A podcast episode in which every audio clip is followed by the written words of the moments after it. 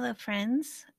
Welcome to the Made to Pray podcast. I am your co host, Karrilee, and I am just sneaking on today to share a short word.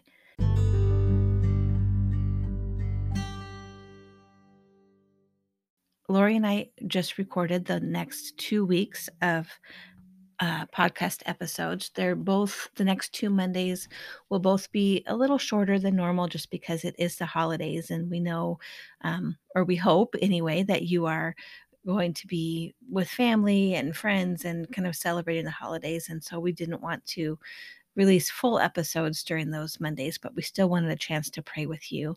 Um, however, after our praying this morning, I came home and I was just kind of reflecting on what Lori and I talked about both on and off the podcast. And I was remembering a uh, blog post that I wrote a few years back. And I looked it up and I just thought I wrote this post in 2017 around Christmas time. But honestly, I could have written it last night. Uh, so I just wanted to read that and share that with you um, and just say Merry Christmas. And Lori and I are both praying for you. We're both thankful for you. And we are both very hopeful and expectant for what the Lord will do with this little podcast over the next year. Um, we will celebrate a year anniversary in February of 2023. We've been doing this every week for a year. And it's just been an encouragement to us. Hopefully, it's been an encouragement to you as well.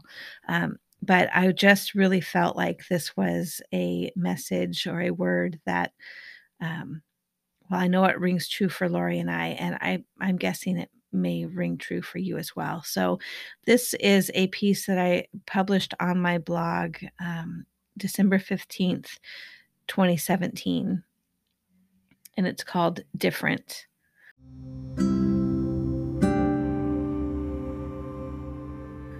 I was talking, well, complaining to God about this just yesterday, about how this Christmas season feels different.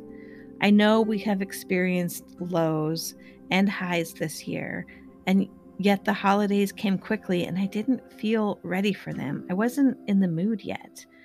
I kept thinking that the, that the Christmas spirit would come, but even by mid December, I was still waiting for it to arrive. Christmas this year feels different, void. Traditions are still shifting and changing, and we are making necessary adjustments, but it feels not the same. Somehow, not as good. At least that's what the enemy whispers loud to me in the corners of my spinning mind.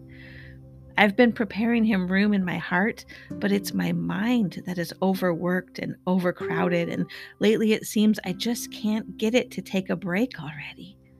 I force myself to slow and stop, to breathe in deep and close my eyes, to close out all the distractions and the doubts, all the worrying and wondering, all the less than and lackluster that has been constantly clamoring for my attention. Tis the season, right? I deck the halls and wrap the gifts, and still that magical feeling is lacking. And I can't just, it can't just be me. And it can't just be because of all of the hard and heavy. Lackluster just keeps coming back to me. And I know what it means, but I look it up anyway. And this is how it is defined lackluster, lacking sheen, brilliance, or vitality, dull, mediocre. yeah. That about sums it up. And I consider working at my emotions and lecturing myself to remember the truth that I know and yet sometimes forget. But the thought of faking it or just getting through has no allure to me anymore. I have zero drive or desire to just call it in on any day, but especially on the holidays. So I give myself permission to feel. I give myself room to grieve, but not despair. I allow my feelings to come out in the open and step into the light, but they are not allowed to boss me or manipulate me into believing their lies. No, this is Christmas time and Advent, and it's all about Jesus and his coming, and it's all about the waiting. Oh, how we are all waiting for something, right? For someone, for some answer to a prayer whispered in the dark, for some solution to a situation that you're tired of feeling is hopeless. We are all waiting for something. And then I decide that I would press through and light the Hanukkah lights anyway, even though I was saturated in lackluster. And I said out loud into the dark of night the blessings about how the King of the universe is to be praised because he kept us in life, sustained us, and enabled us to reach this season. he kept us in life. This phrase keeps rolling around on my tongue, and I can almost taste the hope in it. I speak bold and clear the verses all about how the light of the world has come and how darkness cannot comprehend it. Some translations say cannot or did not overcome it. Yeah, that. That is the truth that sometimes my feelings convince me is untrue. That this darkness and this heaviness and all this hard is meant for me to carry, for me to solve or fix or heal, and it's not. I am not the Savior. I am not the light. But oh, how He dwells in me. As I lit those candles and recited the words that Jesus Himself spoke out under Middle Eastern skies, I felt a little luster stirring, a little light shining brighter. Jesus came. This is Advent and this is Christmas, and He came through flesh and blood, in flesh and blood. He was placed in a cradle long before he hung on a cross, but he came. And while we live in this world, we will have a bit of heavy and hard, it's true.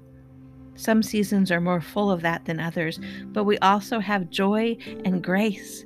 We have the assurance that He came and that He is still coming. I don't know about you, but I have had many conversations this year with many people about how their holidays feel a little less lovely and more, well, lackluster than before. I admit to being mm-hmm. right in the midst of them. But speaking the blessings and reading the verses out loud in the dark shifted something in me just enough that a little more light could shine through. And instead of just mm-hmm. pleading, begging, doubting that some magic would happen, I decided to join ranks with the multitudes before me and align my heart to hope and my soul to yearn as I chose to wait. I'm not just waiting for Advent to feel more Adventy or for Christmas to feel more Christmassy.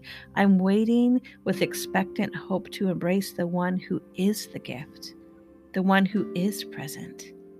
I'm praising the King of the universe who kept us in life, sustained us, and enabled us to reach this season.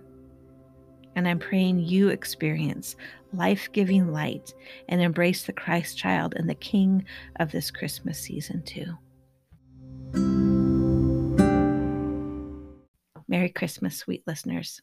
We'll be back soon.